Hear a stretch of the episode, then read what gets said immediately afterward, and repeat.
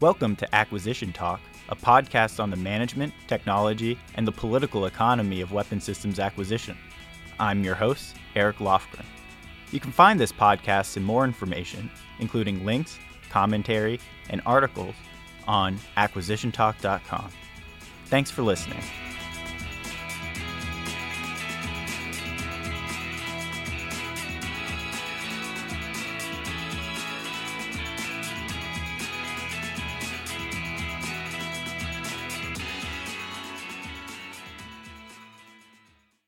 I'm speaking with John Whitley, former acting Secretary of the Army, Army Comptroller, Director of CAPE, Cost Assessment Program Evaluation, and several other positions all the way back to his time on the operational side as an Army Ranger. So, quite a unique set of experiences. John, thanks for joining me on Acquisition Talk. Thank you, Eric. It's great to be here. Great. So, let's just jump right into it. You actually had a recent piece in Breaking Defense on uh, digital transformation. I always jump back to this one idea of like right after World War II, the munitions board tried to digitally transform itself with IBM punch cards. So it knew where all the machine tools were. And then by the time Korea comes around, none of it worked and they had to just do it by hand anyway. So what's different about today in terms of the digital transformation? Or is this just like another step on along the S curves of change? I think what's going on right now is progress, is forward progress. I share your skepticism, right? It's very hard to get DoD to radically transform the way a lot of us who who think about some of the things going on out in the world would like to see. But I think we are making very serious progress in this space, perhaps because a lot of this is being driven in the private sector, and this is DoD adopting things that are going on. I'm Army, so I like to use helicopters as an example. And I think you've got a really good story when you look at Black Hawk, then you look at CH 53K, and then you look at Future Vertical Lift and the FLRAA, the Future Long Range Assault Aircraft that's being developed right now. Black Hawk a historic aircraft, a, a, legendary historic aircraft, but a historic aircraft built on an old analog process, but still in the fleet and going to be in the fleet for some time to come. And so, what do you have going on there? You have retrospective going back, and now the Army is trying to build a digital twin for the Blackhawk that will help in things like upgrades and things like maintenance, things like operational availability, getting parts, producing parts, etc. Then you shift. So there you've got a legacy platform in the fleet built on analog processes, but yet we're still bringing in some of these digital ideas to the black. Then you go to CH-53K, a new helicopter, new heavy lift helicopter. It's a Marine Corps helicopter, but I'll include it in my set of examples because it tells the story. What you have in CH-53K was you had specific portions of digital transformation brought in at specific points in the process. A well known challenge that was out there was the you're trying to do something very unique here in, in, integrating these three engines to build a very big, very heavy lift helicopter. And they had this problem with the gas reingestion. So the traditional process would have been okay, I mock it up, I test it, I put sensors around it, I measure the gas, and I come up with some solutions, and I build mock ups of those solutions, and then I test those solutions and see if they've solved the problem. They probably haven't, so then I build another. And you're talking about a process that takes years. What they did, what Sikorsky was able to do here was bring this into the digital space, do digital engineering, simulate the problem, come up with a set of solutions, and then take it into the digital world, test these solutions, refine these solutions, and able to solve a problem that in a traditional analog process would have taken years, was able to solve it in months. And then you look at the production side. CH53K, the example that, that, that was relayed to me that I've been relaying to folks now is there's 11,800 parts that have to be torqued, fasteners that have to be torqued on CH53K. Traditional process, right, is you have a manual somewhere. Maybe it's a digital manual, but it's still a manual. And each time you go up to one of these fasteners, you look it up in the manual, you get the, the torque specifications, you torque the part. They've digitized all that. You now have these digital work instructions linked to a digital torque wrench.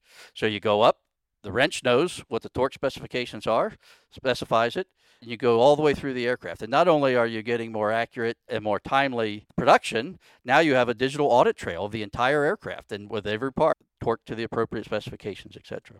So CH53K is bringing some of these innovations in, but it's still sporadic.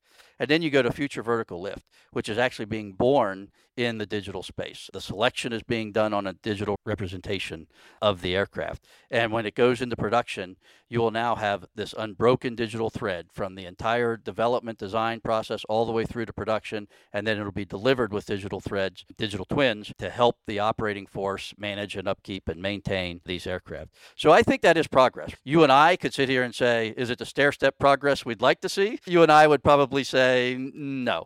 But it is real progress, it is real change occurring in the Department of Defense. Yeah, and how much of this is actually on the DoD infrastructure build side, and how much is it just like creating policies and incentives, whether that's through contracts or otherwise, to make industry who's actually going to be building all this stuff actually manage those digital threads? There's a little bit of everything in there, right? The bulk of the actual doing will be industry. There will be some doing in our organic industrial base, but the bulk of the doing will be on the industry side.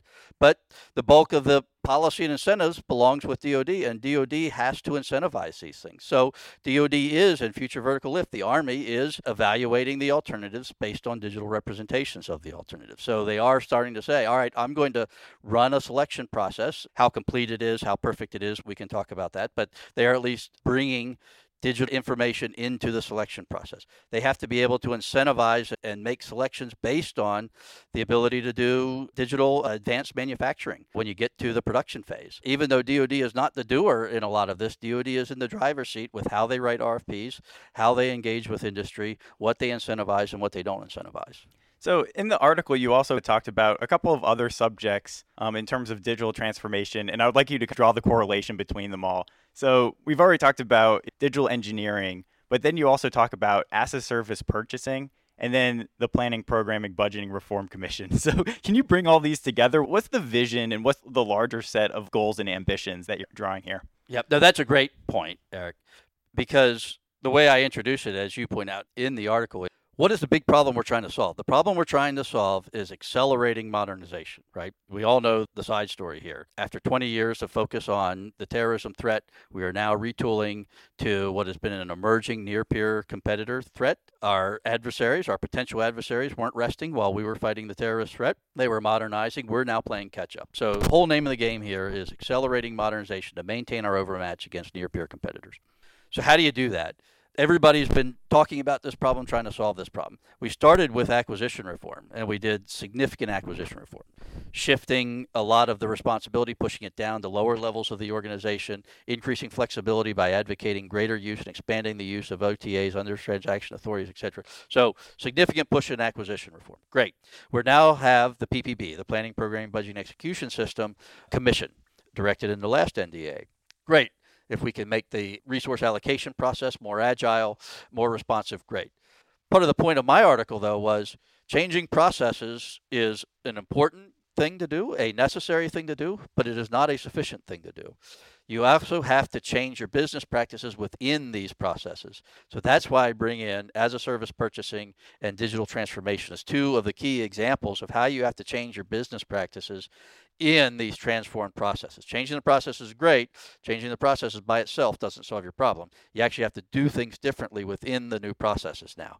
As a service purchasing, you're taking advantage of innovation that's occurring out in the private sector instead of the traditional process of DoD design, own, build, operate, and saying, all right, I need a new satellite system that does X, so I'm going to spend 10 years designing it. I'm going to spend 10 years developing it. I'm going to spend 10 years deploying it. And then I'm going to use it and own it for 10 years. Oh, by the way, it's already out of date. Everybody's throwing up satellites right now. Everybody is innovating in what satellites can see, what satellites can do. Let's piggyback on that. We don't have to design, build, own, and operate everything. Some things we do need to, but a lot of things we don't. Why don't we take advantage of what's going on in the private sector, rent space, lease space, purchase capability as a service? Not appropriate everywhere, but certainly appropriated in some areas. And then that gets you to digital transformation. We're trying to accelerate modernization. When you do things in the traditional analog way, you design, you build a model, you change the design, you build a new model. Some of that's inevitable, and we and you have to do that even in digital in a digitally transformed product development lifecycle. But you can shorten it. We're trying to take cycles that take years, sometimes even decades, and bring it down into a smaller number of years. Get some problem solved within months. Yeah, and for the as a service, it's abstracting a lot of hardware things that you would own and then now you can just use it as a service. And we've seen that in, in terms of, as you said, satellite launch. So they moved even ULA, right? They moved them onto like an as a service kind of model. So what are the challenges there? Because one of them is like the government needs to predict exactly the level of resource usage it will have rather than paying for things in arrears. How many of these as a service things are actually like cloud where it's like dynamic consumption and how many are going to be like, well, I need this many transportation like I could do transportation as a service and it's okay, air mobility command like you can now outsource this to a degree. Is that kind of how you're thinking about it? So I don't know where the line is. Uh, you're raising the great point, right? Which is which capabilities lend themselves to as a service purchasing and what portion of those capabilities lend themselves to as a service purchasing and which do not. And so there are lines and those lines I think are going to vary within the capability you bring up transportation. One of the ironic examples is a place I would think would be one of the last places you could go would be tanker tanker aircraft. But yet we're actually the Navy's actually doing that with a company that is providing tanker aircraft in CONUS for training missions as a service. So I don't know where the lines are. The lines are going to be different in different capability areas, and there's going to be some things that is it's absolutely essential that we own and operate. But the line can be pretty far out there and surprisingly far out there in some areas. So, what specifically do you think the PPBE Reform Commission needs to do to enable as a service, or is that kind of like a separate issue in terms of there's no legislative authority they need to change? What the PPBE Commission can do is try to increase flexibility where that's possible in the resource allocation process. I don't see these as conflicting or as the PBE process needs to enable as a service purchasing. I actually almost see it the other way, right? Part of the challenge that the PPB Commission was stood up to address is agility and acquisition, the ability to move money back and forth to where it's needed based on rapidly changing technologies, etc. One of the reasons that's a challenge is because that money is in procurement and RDT&E, research development test and evaluation accounts, which are very narrow accounts, very specific accounts to the individual programs. Congress likes that. Congress wants to understand what these programs are, which programs are being funded, and have a say at which programs are being funded. When you move to as a service purchasing, you're actually moving from procurement and RDT&E to O&M funding. O&M funding is much more flexible and much more able to move around in year of execution. So I see these things as complementary. It's not so much that we need the PBE Commission to develop a new PBE process to enable as a service purchasing. It's the PBE Commission. My recommendation to them is that they embrace as a service purchasing as part of their reforms and part of the way that they're going to increase agility in the way as in which DoD acquires capability. Yeah, that's a really good point. You know, one of my fears with the budget activity 8 for software pilots was that they're actually taking money from O&M and they're pulling it into a narrow program element and potentially restricting some of those trade-offs where if you have more as a service, you're saying that price is going to build into it the margins for all the research and development and stuff that the company is going to do. And so there's going to be a lot more O&M money relative to the whole department in that kind of future. Yeah, as a general rule, uh, there could be exceptions. As a general rule, you're moving things into O and M. You're moving things into allowing operators to make trade-offs. So when you think about ISR, you think about satellite communications, you think about all the things operators need in the field. You're now giving them a broader a trade space to operate in, to conduct operations in, by putting the money in O and M as opposed to a fixed asset that you is either available or is not available, and is the technology that when DoD did its design, build, and develop process two decades ago is that technology. It seems almost like a hack around the Valley of Death program of record issue. You just go straight, you just go straight to the operators. But then, yeah, it seems like those accounts have, and to a degree, been getting a little bit of short shrift. We've been seeing RDT&E get exploded with new accounts in budget activity 6.4 yep. for prototyping is huge now. This goes back to your earlier point about where is it appropriate and where is it not appropriate to your point, you're exactly you're giving the operators flexibility to demand what services they need in the field to conduct their operations. That's a good thing. But what you're also doing is you're shifting from this DoD being this monopoly buyer of a unique capability and building it in a unique way and then owning and operating it you're taking, you know, ISR, for example, everybody is imaging the Earth right now. Electro-optical imaging, uh, synthetic aperture radar imaging, radio frequency imaging, whatever it is, everybody's doing that. We're no longer unique in doing that. So why would we fund the entire R&D bill for a new electro-optical, synthetic, whatever imaging capability when everybody else is doing it. Why don't we leverage their investments, only pay the incremental investment that we need for unique military needs, and then take advantage of the assets and the infrastructure that have been built out in space by all these companies to get that service when we need it?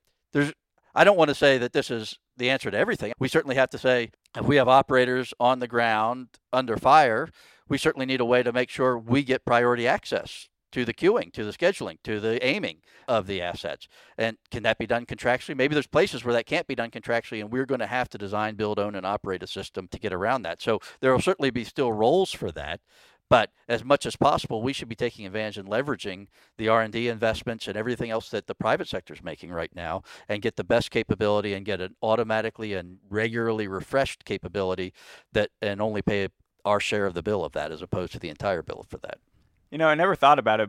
If we are in the future and we have a lot of as a service capabilities, a lot of COCO, contractor owned, contractor operated type systems, one, the assets on the financial statement for the department will go down. But the, I think the bigger issue is what does the Defense Production Act? Usually it's like we can force you to build it because we're going to take ownership of it. What is the future of a Defense Production Act in terms of the infrastructure's out there, but now I need access to data, priority on targeting, or all these other types of things in term that aren't like you got to produce this thing and I'm going to rate the order, but it's like a different kind of Defense Production Act. So I, I don't know what legal requirements are out there, but I think a lot of this gets into the contract negotiation. This is where we have periods of time where we need it when it's available. And if it's not going to be available for four or six hours, that's fine. If it's not going to be available for 24 hours, that's fine. There are other situations where we need it immediately and we have to jump in front of everybody else in the queue. In the private sector, that's a contract negotiation question. We have to pay a premium for that, right?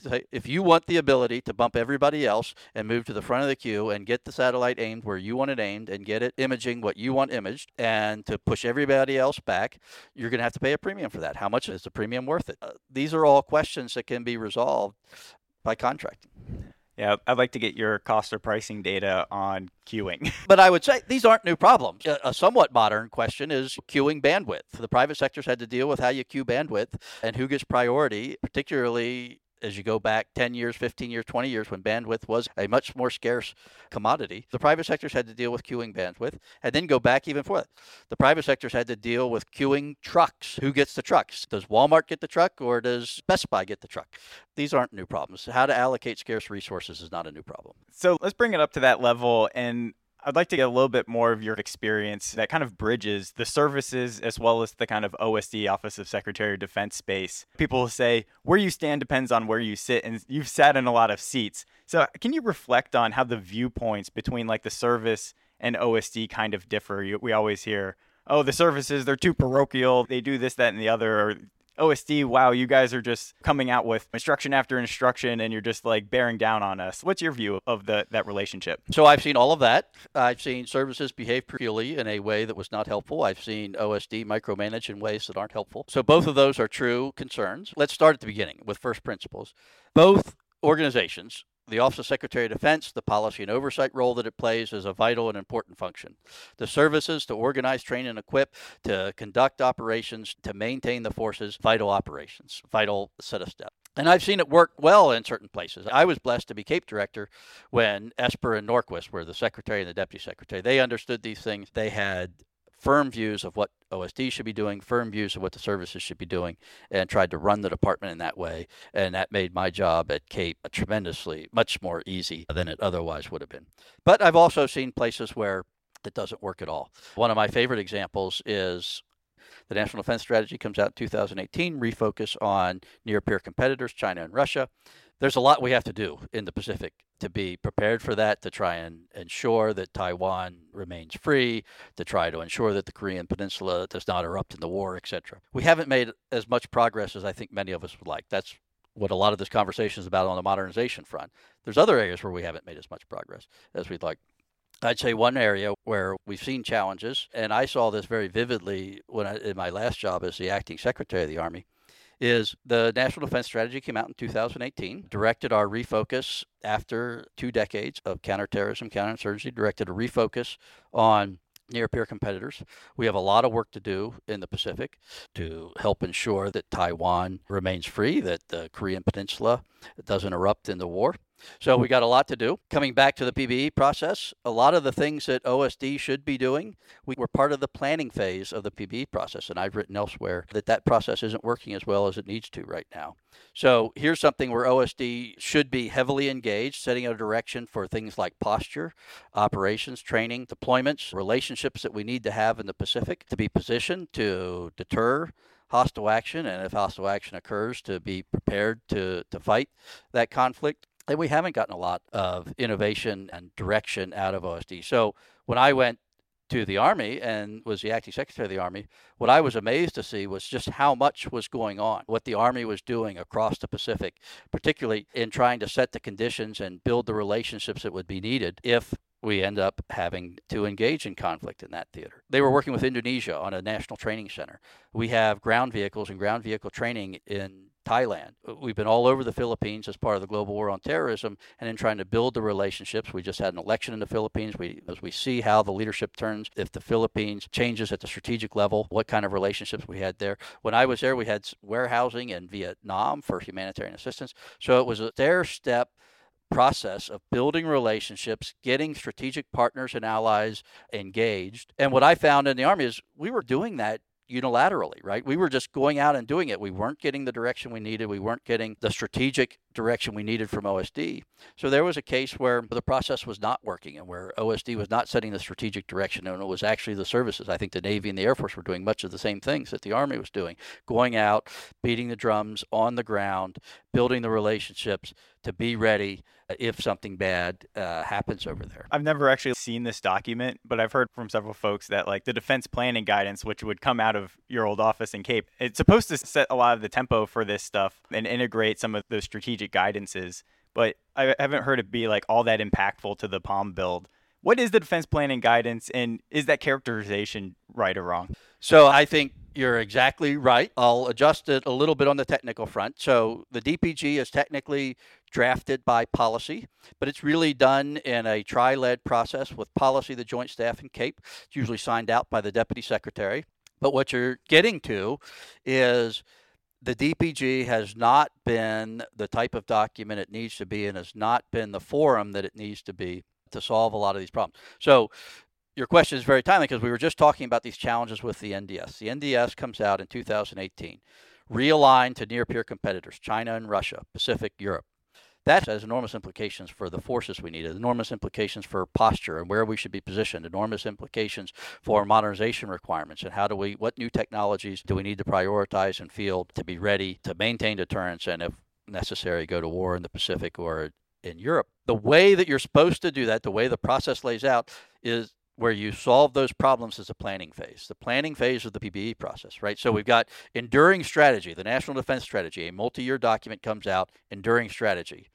You now have to translate that into kind of the annual prioritization of resources that would go into program prioritization, programming, the programming phase of the PPBE process, and then budget formulation, the budgeting phase of the, of the PPBE process. So planning is that transitional step where you're taking big, enduring, visionary, multi-year documents and translating them into annual guidance for programming and budgeting. As you point out, the defense planning guidance is a document that does that. That's one of the biggest weaknesses, in my view, in the Department of Defense today, particularly in the strategic space, and why we have not made the progress against the NDS that that you'd think we would have four years after its issue. The history, many of your listeners will know the history. 10, 12 years ago, we blew up the process that existed at the time.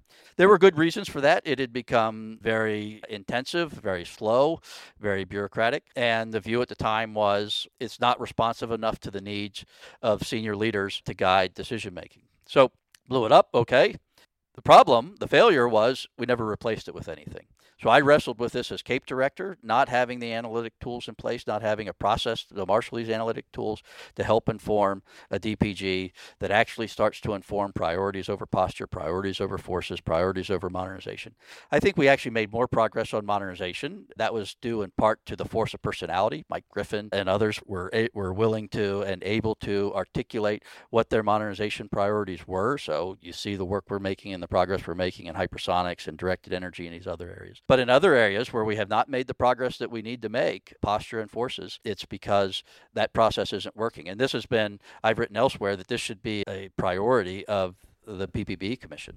The National Security Commission on AI, I think they recommended having a new group that would inform like this front end process is to more inject S&T. And I think there was actually another recent group in policy that was stood up to do the same thing. Okay, we've had these processes for many for at least 50 to 60 years and they're not really driving the change where like you expect like the system would drive that change it should be responsive to the leaders because that's where it's ultimately driving through but then it seems like the actual modernization, priority trade off guidance actually came on the back end it, through like these night court type things rather than through the front end guidance. So, what was night court in your experience there? And is how would you react to that characterization that if the DPG wasn't setting these priorities, it was like on the back end review through the POM going up where they actually had to be fixed? And then how did that relate back to strategic guidance besides the secretary of the army itself just being like, I am the one making these decisions? So I agree with your characterization, right? Your characterization, I think, is exactly correct. Because we have this empty space, this function not occurring, this translation of the NDS into programmatic and budgeting priorities, you're having others fill that void. Again, I was blessed to work in the Army when Secretary Esper was the Secretary of the Army and then became the Secretary of Defense and to support him at CAPE, and then we had Ryan McCarthy take over the Army to your characterization, that's exactly what the Army did. The Army said, I'm not getting the guidance that would direct us at a strategic level, so I'm going to do it myself. The night court process was about realigning the Army's budget to the NDS, to the National Defense Strategy. It was also about making the Army budget more efficient, by which I mean taking out low priority programs to free up resources for high priority programs. So the night court process was the quintessential line by line review of the budget with, in this case, the Secretary of the Army sitting at the head of the table. That's something that very seldom happens, right?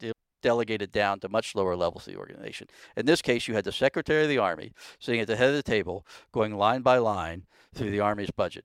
And the realignments, I think the first POM cycle, I, it's been a while since I've looked at these numbers. I think the first POM cycle was about a 25 billion realignment, probably 12 or 13 plus billion in the second cycle it's going down and you're starting to get to diminishing marginal returns of course but it was a massive realignment of the budget to the nds and one of the points that secretary esper made in it was none of the things that were being cut were bad. This was not a criticism of any program manager any company. They the issue was resources are scarce. You have to prioritize them. So it was about what's lower priority. Let's stop those things or scale them back and move the money to higher priority programs. And when Secretary of the Army Esper became Secretary of Defense Esper, he took that up to OSD and did the defense wide review, which was a very similar process to the night court process, and did a very similar thing for the fourth estate. People don't realize sometimes that the fourth estate's $100 billion. So, you know, overhead in the Department of Defense is a non trivial amount of money. And again, the things that all of those defense agencies and field activities are doing are all valuable things. There's nobody there wasting money. The question Esper was asking is in light of the NDS, in light of this imperative to maintain overmatch against near peer competitors, are those things that are being done the most important things or not? Yeah, it's interesting. Like all of these decisions and authorities have to rest at that level. And you could imagine that the program managers and program executive officers, if they had the flexibility, would they be able to make some of these trade-offs like ahead of time in a more timely manner and they're the ones executing so they know where the trade-offs might occur. But everyone just says they're not incentivized to do that. They're just i'm going to get on cost and on schedule to this requirement. Don't bother me with other things. So it seems like we have a process where the secretary of the army or someone of that level, like a chief of staff level, they can really pivot it if they really put their dedication into it. But is that where it should be? Or like, should some of that, because there has been a lot of delegation, right, of acquisition authorities down to the program executive or at least the service level. Could we delegate some of those trade offs further? Or is that actually like a fool's errand? Like they're actually too inward looking? So that's a great question. I don't think there's an easy answer to it, right? We can talk about what do we think the process should be, what from a first principles perspective, from an analytic perspective, what should it be? I tend to be when I, when we get into processes, I tend to be much more of a pragmatist. And what I've seen in my experience in government is tone at the top matters. And so, can you delegate it down? In the army, you had Esper lead the first round of night courts and take a pretty active role in the second round. By the third round, you'd created a mindset, and you're now two years into a process. You've got people who have now seen something, and you've got mid level leaders who two years ago would have said, I can't touch that, I can't touch this, I can't touch this, I'm not going to bother trying. Now see, there are no sacred cows. Everything's on the table. What matters is your argument for this program and why it should be higher priority than other things. So I think in the Army, we created an environment, Secretary Esper created an environment where by doing it the first year, by having a heavy hand the second year, by the third and fourth years, you could delegate it down. I don't think you could have come in his first year and delegated it down because they would not have known how much top cover I have, how aggressive can I be, how much trade space do I have, are there sacred cows or not. Once you dispelled all of that and set the parameters that everything's on the table, it's about shifting the army in a new direction, you could delegate it down. I think you could then delegate it down and it could last for a few years.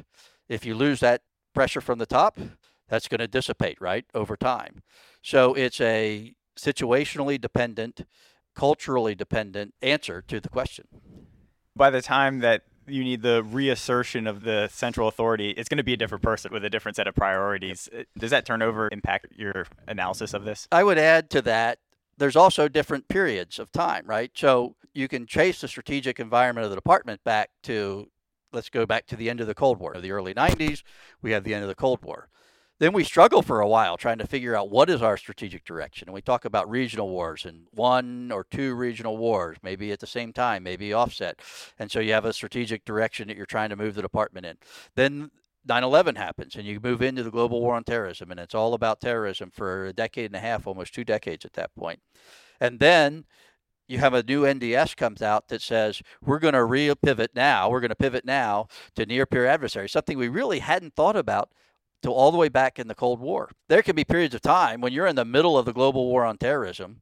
You probably don't need big realignments and big shifts of the budget. What you need is incremental improvements of the budget on that mission.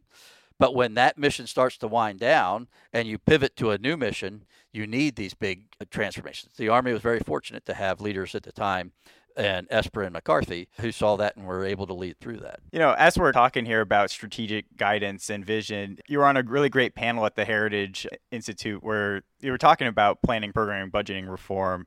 And I was struck at the time where, you know, Fred Bartels, who led the thing, he was just like, Can you guys give me your perspectives on PPBE and where we need change? And you started with, We need to go with the strategic vision and planning. We need to improve that. Bill Greenwalt was like, the whole programming thing is screwed up. I don't even think we need programs of record. And then Charles Cook goes towards, hey, we need to improve execution and get the data and then make sure that process works so we can inform the decision making in the planning stage. So it was like everyone was touching a different piece of the PPBE elephant. so What's your perspective there? Are, is this kind of a conflict, and maybe all these different perspectives will also show up on the commission, or is there like a common thread that you felt eh, during that event that everyone shared? So I'm more in the latter camp, right? I thought that panel did a great job of really characterizing what I viewed as actually the three biggest problems with PPBE, the three biggest challenges, which I've written elsewhere that I think the commission should be focused on. And that is what we've already talked about, you and I have already talked about at length, is the challenges with the planning process and the lack of rigor and the lack of the ability to have a strategic forum to debate these tough directional questions that come out of the NDS. So lack of a planning process.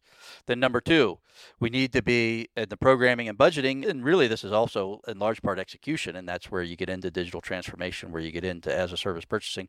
We need to become more agile in our allocation of resources. I think the two flow from each other. And then third, we need to make greater use of realized performance data is something I've long advocated for. So I was 100% in lockstep with Charlie Cook on that. And I gave examples at the panel that I won't bore your folks with, but places where we jump straight to modeling and simulation, where we've just done this thing already, and we should just look at the data from when we did it last time.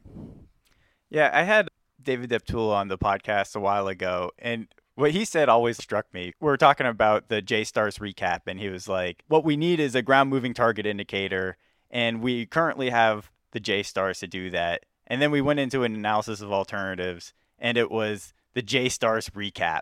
And so it's like this analysis and where we're coming from with the strategic guidance. Like one of my fears is okay, we have all this great execution data, but then we need that kind of execution data to make informed decisions about the future, which means my informed decision can't really stray too far from the legacy types of practices that we have been doing. And so we get into like this kind of loop of let's just do the recap, let's just do the follow on as opposed to what's a different way that we could just get at this whole thing, which I think is your point on the whole matter. We need the strategic vision to make those pivots. But then I also fear if we're too good on the process, then we become inward looking. What's your reaction to that? I think you framed a challenge very well. When I say looking at historic data, I don't mean to in any way be bound or wed to historic data. What I mean is take actual realized results on the ground into account when we think about what the future might look like. And I think we have a long history of ignoring the past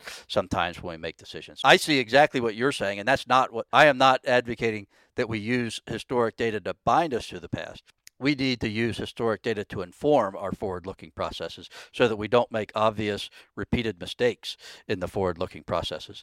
So I've spoken in the past about an example of what you're talking about, right, which is in the digital transformation space. CAPE, CAPE has multiple parts. Not everybody's familiar with all the different parts of CAPE. One part of CAPE is the cost estimating part of CAPE.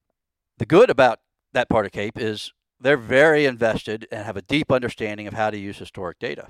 I'd almost criticize them for being too wed to historic data sometimes. When you think about digital transformation and you think about what it could do to product development life cycles, how it could shorten them, what it could do to cost in a product development life cycle, how it could reduce cost. If you only look at historic data, then you could fall into the trap of until you've done it, it won't show up in my data and I won't take it into account. And so I won't take it into account in my schedule estimates and my cost estimates. So I think you have to balance in the CAPE cost estimating function. I think you have to balance a healthy grounding and realized data so that you don't fall for the latest snake oil salesman that says the world's going to be different. But at the same time, you do take into account where things are actually changing, where you've got data on the ground, where you can look at a CH53K and say, how did you actually shorten the development life cycle, or how did you actually reduce product development costs? Or you look at a FLRAA and say, how did you actually change things? So you have to bring data in. But the other side, so that's an example of the concern you raised. If you become too wed to historic data and you don't take forward-looking challenges and into account or forward-looking opportunities into account, you can constrain yourself to the past.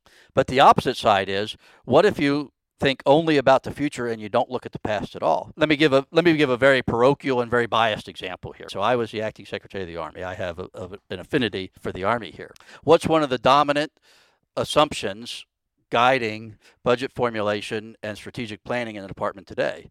It's that a warfight in the Pacific will primarily be in the naval and air domains. We fought three wars in the Pacific in the last hundred years. All three were predominantly ground campaigns. I think historic data could inform forward looking decision making in this space. Yeah, that's a good point there. I guess it seems to me like we need that balance, right? You need analysis, you need synthesis, you need empirical evidence, you need theory and like vision and drive. But it seems like this whole thing of digital transformation is you have to do that iteratively and quickly, like within quick cycle times. What is the cycle time, I guess, for planning, programming, budgeting, execution for the Department of Defense? It's okay, we look at historical data, we parametrically cost the next program, we give it a cost schedule estimate, and then, of course, we'll update a little bit uh, with actuals along the way, but that's the estimate. And then the next program we do, the, we'll take those actuals and then build it back in, as opposed to like how do we get that cycle time very much faster. I was just watching a, a documentary on Corona, which was like the CIA's first satellite that had reconnaissance footage. And they did within a couple of years, they had 14 launches and a lot of failures, but they've just done the most amazing value in terms of success that came out of it. And President Johnson said, "We spent like 30 billion on the entire space program, but just this one program I would have spent 10x on that. It was worth it."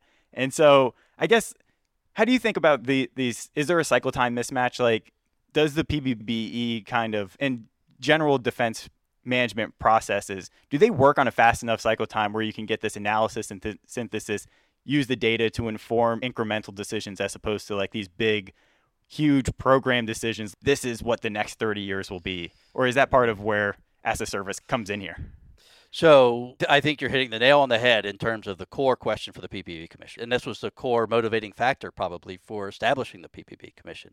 So I think it's you're asking exactly the right question. I'm probably in a slightly different place than some of the stronger advocates for radical reform in the acquisition community, although I think a strong reform is needed. So, first, I would say, what are we trying to do with digital transformation? We're trying to take product development life cycles and shorten them.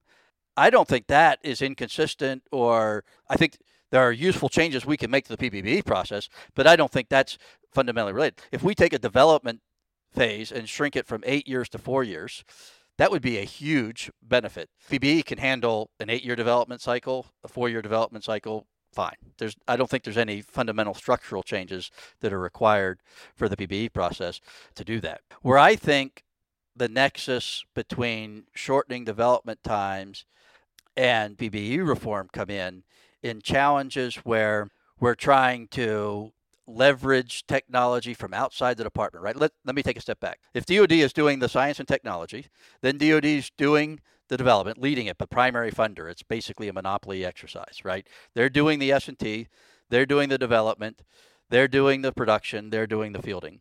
There's very little challenge. That's a sequential process. Being forced to lay out your funding is a good thing. Where I think the new challenge the department's facing and where I think the PPBE Commission could try to look at and try to understand better is a lot of this now is being shifted to the private sector. Take autonomy for example, right? The bulk of R&D investment in autonomy is in the private sector right now. We DoD have a huge need for autonomy, but we're not the only player in the market. So how are we going to take advantage of innovations that are occurring in the private sector? and how are we going to have the money in the right place when those innovations become available for us to capitalize on? There might be changes to account structure, that'd be great. There might be changes to the programming structure, that'd be great. There might be changes to the budgeting structure, that'd be great. All of those can contribute to this. What that primarily, though, is having the human capital within the Department of Defense that understands what's going on in the private sector, that is talking every day to the private sector, and that knows where the private sector is going and when they're going to land somewhere, so that they have the ability to pick it up and run with it when it becomes available. That is primarily a communication challenge. To me, again, I think we need to reform the PPBE process to better facilitate and better enable these things. But I don't view the PPBE process as the primary obstacle. to be blunt, the primary obstacle is probably the lawyers in the Department of Defense that have the acquisition community too scared to go out and talk to the private sector and talk about and learn what's out there and be ready to be there with a catcher's mitt when things mature in the private sector. Yeah, it feels that's a good perspective. I guess I'll just say my issue is where's the catcher's mitt sometimes? It takes years to line up a catcher's mitt and we have all these like innovation funds. Okay, so you can get money to survive for some time do you think that just having these budget 6.4 accounts or like innovation funds, do you think that's good enough and people will be able to work out the catcher's mitt on the other side? Or is there something fundamental in terms of there was a good story from uh, AJ Piplica where he was just like, look, by the time the Air Force set its budget for FY23, we were 12 people. And by the time Congress is now looking at it, we're 60 people. We significantly de-risked our technology, and we got 100 million in private investment. And it's just we can operate on these like time these uh, multi-year timelines in terms of what we need to do. So, yep. how would you react to that? So, I am not opposed to reforms, and if the PPBE Commission come up with can come up with broader accounts that are acceptable to Congress and acceptable to the oversight authorities, and their desire to know where money is going. I think that's a great thing. But I also I want to continue to dig deeper into the problems and try to understand root causes. I think people aren't saying this, but not, so I'm exaggerating here for effect to make it clear. But people are saying private sector might come up with a new technology and we have three months to decide if we're going to adopt it or not. And so I need the ability to move the money in three months to the right account to fund that new technology. That's not a PPBE. No public servant is going to be able, prepared, knowledgeable enough, and willing to invest hundreds of millions of taxpayer resources in something new that they've heard about for the first time three months ago. There's no way to do due diligence in that process. So that is not the objective, right? And if people think that's objective, I think they got the wrong objective, right? That private sector process was going on for years. That startup that had venture funding that was trying to prove out this new form of AI or this new form of directed energy or this new form of whatever, pick your example, that company's been out there for years. The failure was DOD wasn't talking to them for years. Now, maybe they didn't know they needed to come talk to DOD, or maybe they knew they needed to come talk to DOD and DOD wasn't returning the calls because DOD was afraid to go out and engage with industry because they thought it might jeopardize or prejudice a future competition. For whatever reason, they weren't talking to each other. The idea that DOD could learn about a new technology that's just broken through and just been proved proven out in a venture funded startup and in three months wants to be able to let a contract for that new technology. And the reason we're not doing it is because the resource allocation process doesn't allow you to move that money in three months. I, I think that's not the root cause of the problem. I would not trust any public servant that says I can invest $100 billion, $100 million of taxpayer resources on something I saw for the first time three months ago. I just, there's such a thing as due diligence, there's such a thing as learning, there's such a thing as being a steward of taxpayer resources. The PPBE, you can change the budget in December, the budget submission. The budget will get enacted sometime September, October, November timeframe, typically. That's about your window. If you're going to shrink that window, you can even make changes in January. I've been in in DOD, uh, been in DHS where we made significant changes in January. So you got, let's just say you got January to November. That's your window where it's out of your hands and it's in Congress's hands. If you want to shorten that window, you're talking about the congressional process. But that's the window we face. I don't know of anything that could happen where DOD could discover something new and want to now spend hundreds of millions of taxpayer money different in that window. The issue is not being surprised in the first place. And not being surprised in the first place means being out there, talking, learning, and knowing what's going on. Oh, I think that's a really good response there. And I got to sympathize with that view. I guess the Bill Greenwalt view, I guess, is we don't need to go to a $100 million, but there's a gap missing. Like you get a million dollar SBIR, you get $3 million from the RIF, but there's no 5 to $20 million range. And I love Bill Greenwalt, and I, I learned a lot from him in that panel that I participated on that you mentioned earlier. I accept that completely. I think that's going to be one of the challenges for PPBE Commission. It's like, where does the flexibility come in, but where do you close that down and make sure that you have all the kind of planning and logistics and longer range full funding things that Congress needs? I want to circle back to so you're actually wearing a shirt University of Chicago right now. So you got your PhD in economics from there. How did that shape your views on defense acquisition and the defense industry in general? Because when I looked at it, I'm like, okay, I'm learning all this stuff about markets, but Department of Defense is a non-market resource allocation system. It looks almost like a giant firm or the Soviet state, right? Like it's a different kind of problem. So I was always struggling to be like, how do I apply these principles to defense. How did how did you think about that? Yeah, so that's another very good question. I, I'm not an acquisition professional and I'm not an acquisition expert. I learn things new in acquisition every day. And so I don't want to be naively criticizing acquisition. But I would have to say, when I put my Chicago hat on, I am surprised at how DoD thinks about the defense industrial base and defense acquisition what to me it reminds me of is I, I go back to the 1970s and I think about regulated industries. I think about telecommunications. I think about surface transportation. I think about electricity generation, the power sector. And I think about how those were regulated monopolies. There was the government confers a monopoly right, then the government turns around and then micromanages the company. You would have government regulators that sit in the company's offices monitoring the company's books and saying, do are you making too much profit? Are you making not enough profit? I'm going to adjust your fees and your rate structure to tell you how much fee you're able to earn. That was the world we lived in. Uh, people who are younger than us don't remember or haven't studied. That was the world that we lived in the 70s we quickly realized that world didn't make much sense that the incentives that created on the companies were highly perverse that the incentives that created in the regulating agencies became highly perverse and that we ended up with with high cost, low quality, low choice, etc. That led to the deregulation era, started under Carter and continued under Reagan. So, as a young PhD economist from the University of Chicago, and I entered the DoD space. I'd been in the Army before, but not at the headquarters level. I enter in in the Pentagon, and I see that uh, the acquisition community and I just had these shivers and these nightmares recalling back to what I'd studied about the 1970s. We issue companies fees we give them fee. That's our word for profit. We regulate that fee. We tell them how much fee they're allowed to earn. We embed government employees in their accounting shops with access to their accounting systems to monitor them to make sure that they come in at the targeted fee. And then we adjust things if they're not at the targeted level of fees. So I don't know what the right answer is. I haven't been involved enough and I haven't focused enough to know what the answer is. But I certainly, when I put my Chicago hat on, I certainly see a mindset and a culture in DoD that thinks of the defense industrial base as regulated industries that should be micromanaged by by the Department of Defense. And I don't think that's a good model. It reminds me of John Kenneth Galbraith, who's not a Chicago economist, but like in the 60s, he kept going o- over to Congress and he was just like, look, the biggest companies, they got all the technology. They're just going to keep getting bigger. Eventually, they're going to merge with the state, and there's going to be like this kind of continuous bureaucratic thing. And I'm just like, thank God there's this thing called startups and we get this dynamic churn in the market. But certainly we we just haven't really seen that on the defense side.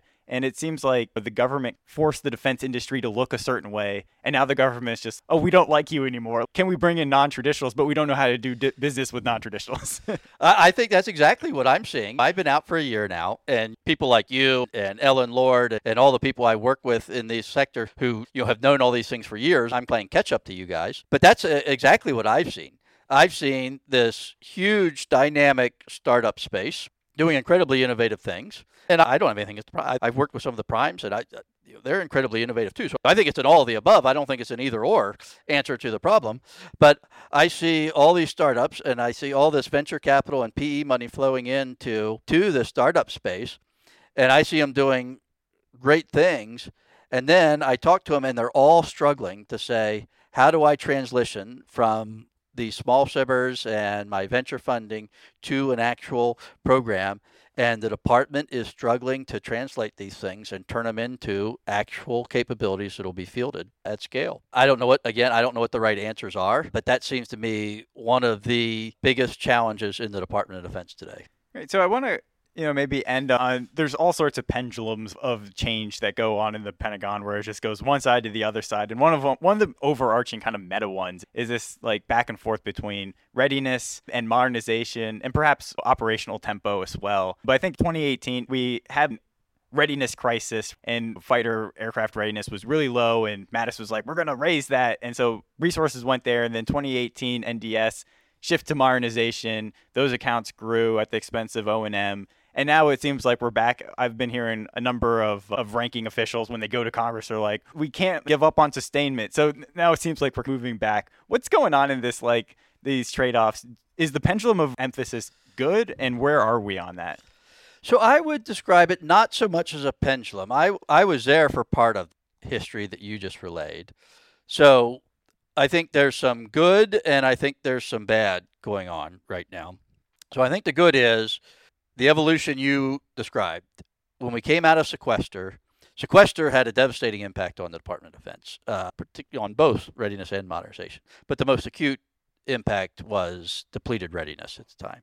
So I think what you had over that period of time was you had first you had a prioritization and a queuing. First was let's rebuild readiness while we're working the NDS and while we're figuring out these implications of retooling to a near peer competitor. That was a couple of year process. Then the NDS hits the street 2018 and now it's all right we've rebuilt readiness. Now let's figure out what level it needs to be sustained at and now turn into the modernization. So i think that was actually that was actually a pretty structured progression that was consistent with the strategic environment and the budget environment. Where i think the problem is now and it's one we've already talked about at length before is what's the right balance to maintain moving forward between modernization and readiness? Within readiness, what's the prioritization? What are the priority forces? How do we realign force structure? Where do we need the forces? What's our posture? And then within modernization, what are the priorities? And I trace this back to, again, that failure of the planning phase of the PPBE process. You know, there are two schools of thought, and we were wrestling with this when I was in there. There's a school of thought which is that if China is going to take Taiwan, they're going to try to do it very quickly in the next three to five years under that school of thought because they see the window they see that as the US has withdrawn has reduced its level of effort on the terrorism threat and is now retooling that the US is going to start rapidly accelerating and close the window by which China could move. Under that school of thought, the priority right now is readiness, posture, forces, right? Because platforms being fielded in 2030 don't matter as much. So, under that school of thought, you should be putting every ship you can in the water, even if that consumes resources that would go towards modernization. You should be putting troops on the ground across the Pacific as quickly as you can. All right. There's another school of thought. The other school of thought is China's playing the long game. China's got this 2049 view, the 50 year view. They're going to wait and they're going to take the time to do it when they think they've shaped the political environment sufficiently, when they've shaped the strategic environment sufficiently, when they've gotten their modernization to where they think it needs to be. And so we're looking at 2030, 2035, 2040. And so the highest priority is the platforms we need for our 2030 to 2040 timeframe. Those are both legitimate points of view. The intelligence community, I love the intelligence community, but if you talk to one person, you'll get the first point of view. If you talk to another person, you'll get the second point of view. The planning phase is where you should be fighting that out. The planning phase should be this decision making forum, this analytically informed decision making forum where you're wrestling with these things and you're trying to resolve these tensions and then translating that to your priorities for programming and budgeting, etc. That's not happening. It's not happening to the level and to the level of rigor that it needs to happen that was a long-winded answer to your point was i think the progression what we saw in 16 17 18 and then in 18 19 20 i think that fit the strategic environment. I think that was the right thing to do. Moving forward what's the right balance between them? That's an analytic question. That analysis is not being done to the level it needs to be done. And that's why the PPBE commission i think should focus on as one of their priorities rebuilding the planning process. Maybe i could add one potential other aspect there is how about just like maxing out production lines of every current system, right? Because it's Edward Luttwak, he kind of makes this point that you don't want like a super high ready force to go fight a war, especially if it's going to be against someone like China. You actually want an unready force where you have like tons of equipment that are available to be brought out and to be used, but they're not constantly being used because that would be too expensive on the sustainment front. So what's is that a third kind of view of this and how does that relate to industrial mobilization? What's your final thoughts on that? I think that uh, I don't think it's a third. I think it fits back into that template because that was what we were wrestling with. Secretary Esper when he was Secretary of Defense was getting this. He was getting that there were different schools of thought. The one school of thought was if they do something, it's going to be in the next three to five years. So to your point, maximizing production lines, great. The other point that was made in that was taking ships that have been mothballed, and there was a strong push to say, let's push ships into the water. It doesn't matter if they're the old generation of technology. What we need is force and capability today to deter China over the next three years. And you're not building the next generation carrier in the next three years. I think that part, that view is part of the it's a nearer term problem. The other view is that it's a longer term problem and it's a that we need the next generation of systems to deal with. The challenge, the tension between the two is the dollars, right? The dollars is the tension between the two. Every production line we max out today, every mothballed ship we put in the water today consumes resources. That's resources that's not available for modernization. I don't know what the right answer is.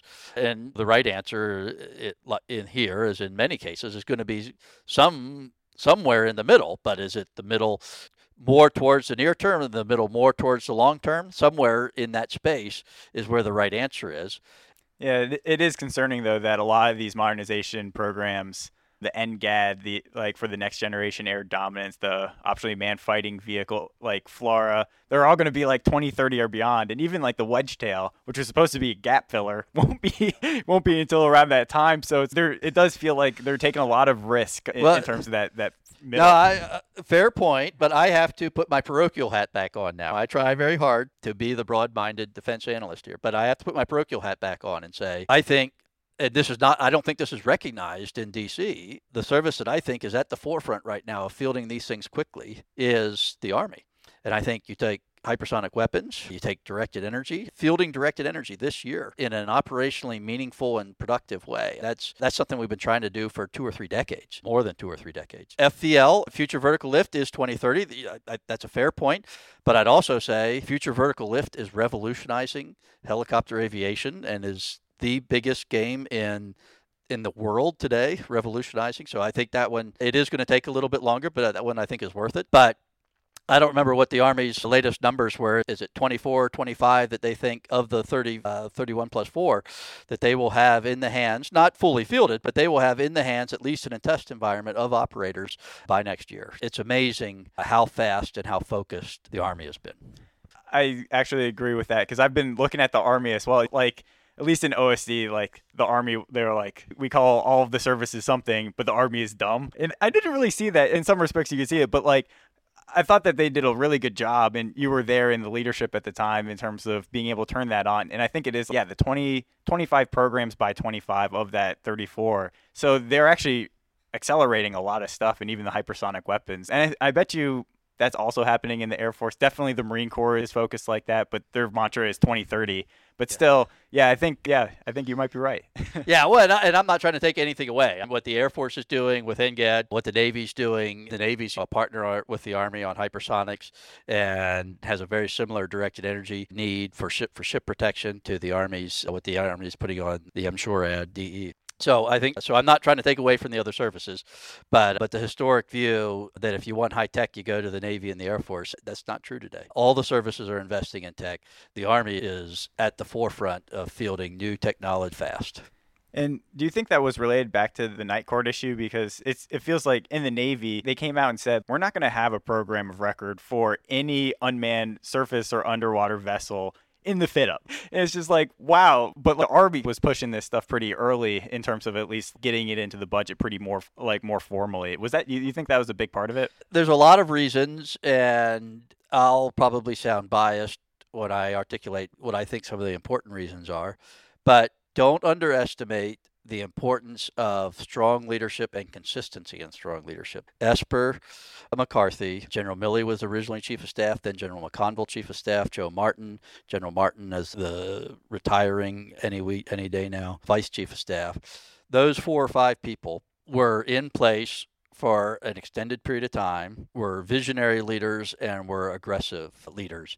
So there are lots of reasons. There's lots of good people across the Army that have made it happen. There's lots of good people across industry have made it happen. Lots of good people in OSD, the Navy, and the Air Force that have helped the Army make it happen. So I'm not I'm not trying to say it's only that, but what singles the Army out from everybody else was the vision, duration, and aggressiveness of the leadership. So when you have a four or five year period with a very consistent vision and a very aggressive leadership, that's the result. I think that's a good lesson. But is there any last things that you'd like to leave our audience with? No, I think this has been a great conversation. I appreciate you you having me on. I'll go back to where we started at the very beginning. We've done acquisition reform. We're in the process of doing PPBE reform. I think both of those are essential. The PPBE Commission has a vitally important mandate, and I hope it will really uh, produce innovative ideas there. But at the end of the day, changing processes in and of itself doesn't accelerate modernization doesn't field new technology in the hands of warfighters in a more rapid way. You have to change the processes, or I'm sorry, you have to change the business practices that you use within those processes. So the department needs to be encouraging digital transformation. The department needs to be embracing as a service purchasing where it's appropriate and where it, where it can be used effectively, and any other number of things to be living up to be meeting this challenge posed by the NDS. John Whitley, thanks for joining me on Acquisition Talk. Thank you. This concludes another episode of Acquisition Talk. If you have comments, interview recommendations, or just want to chat, please contact us at acquisitiontalk.com. Thanks again, and until next time.